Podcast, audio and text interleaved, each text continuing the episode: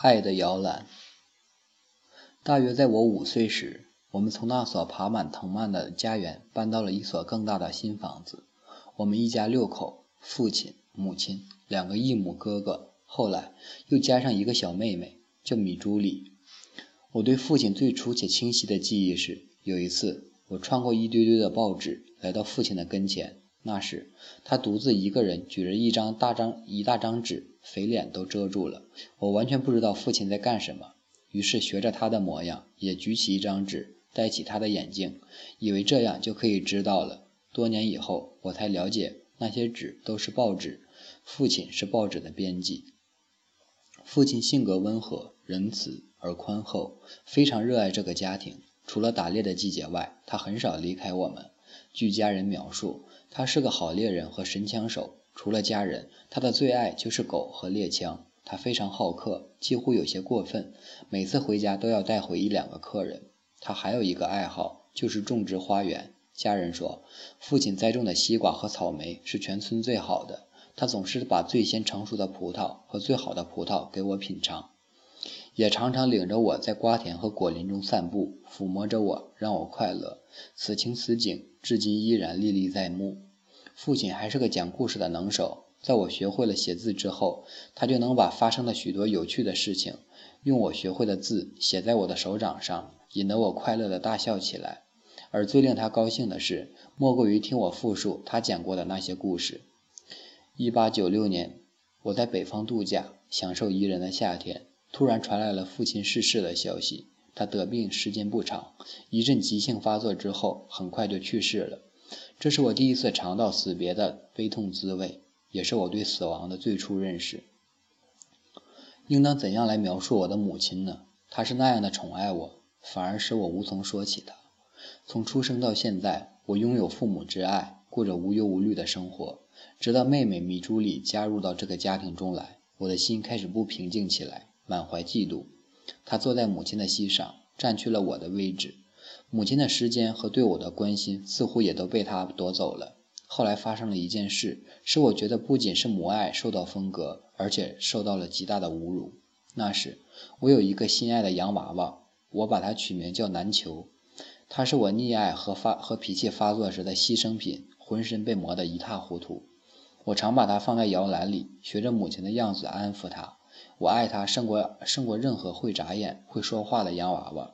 有一天，我发现妹妹正舒舒服服地睡在摇篮里。那时，我正嫉妒她夺走了母爱，又怎么能够容忍她睡在我心爱的篮球的摇篮里呢？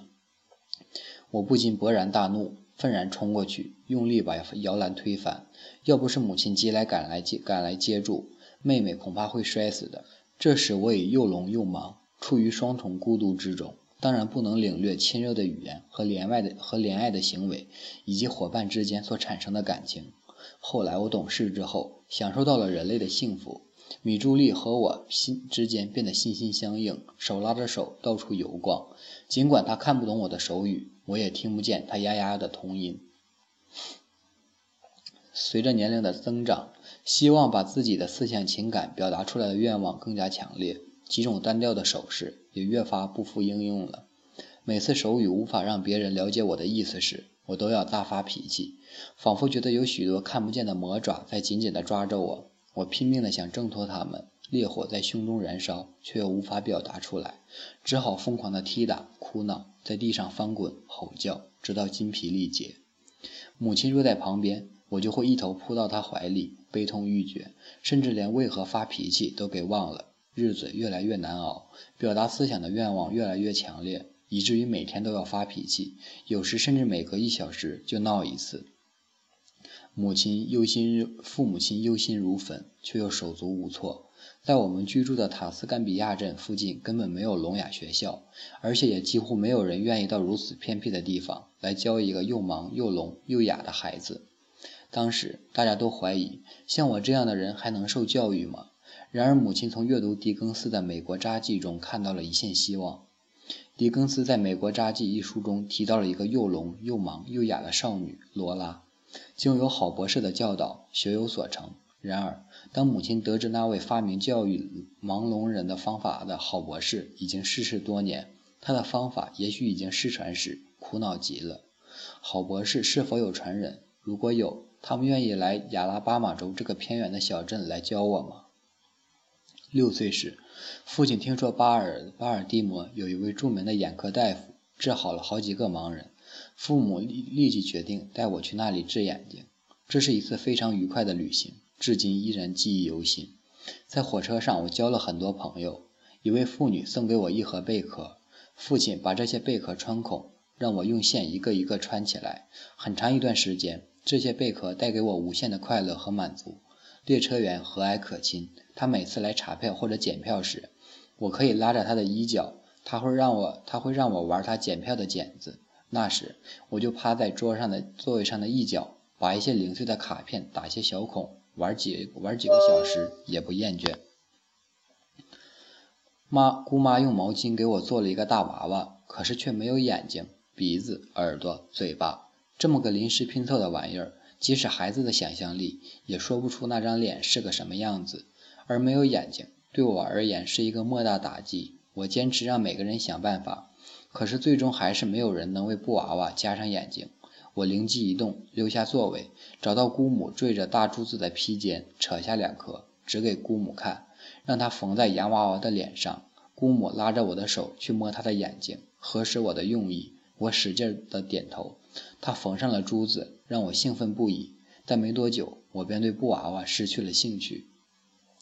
整个旅途中，吸引我的事层出不穷，我忙不停，一次脾气也没有发。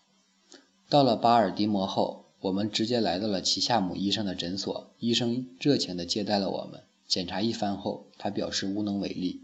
不过他鼓励我们，说我可以接受教育，并建议父亲带我去华盛顿找亚历山大·贝尔博士，说他也许会给我们提供有关聋哑儿童学校以及教师的资料。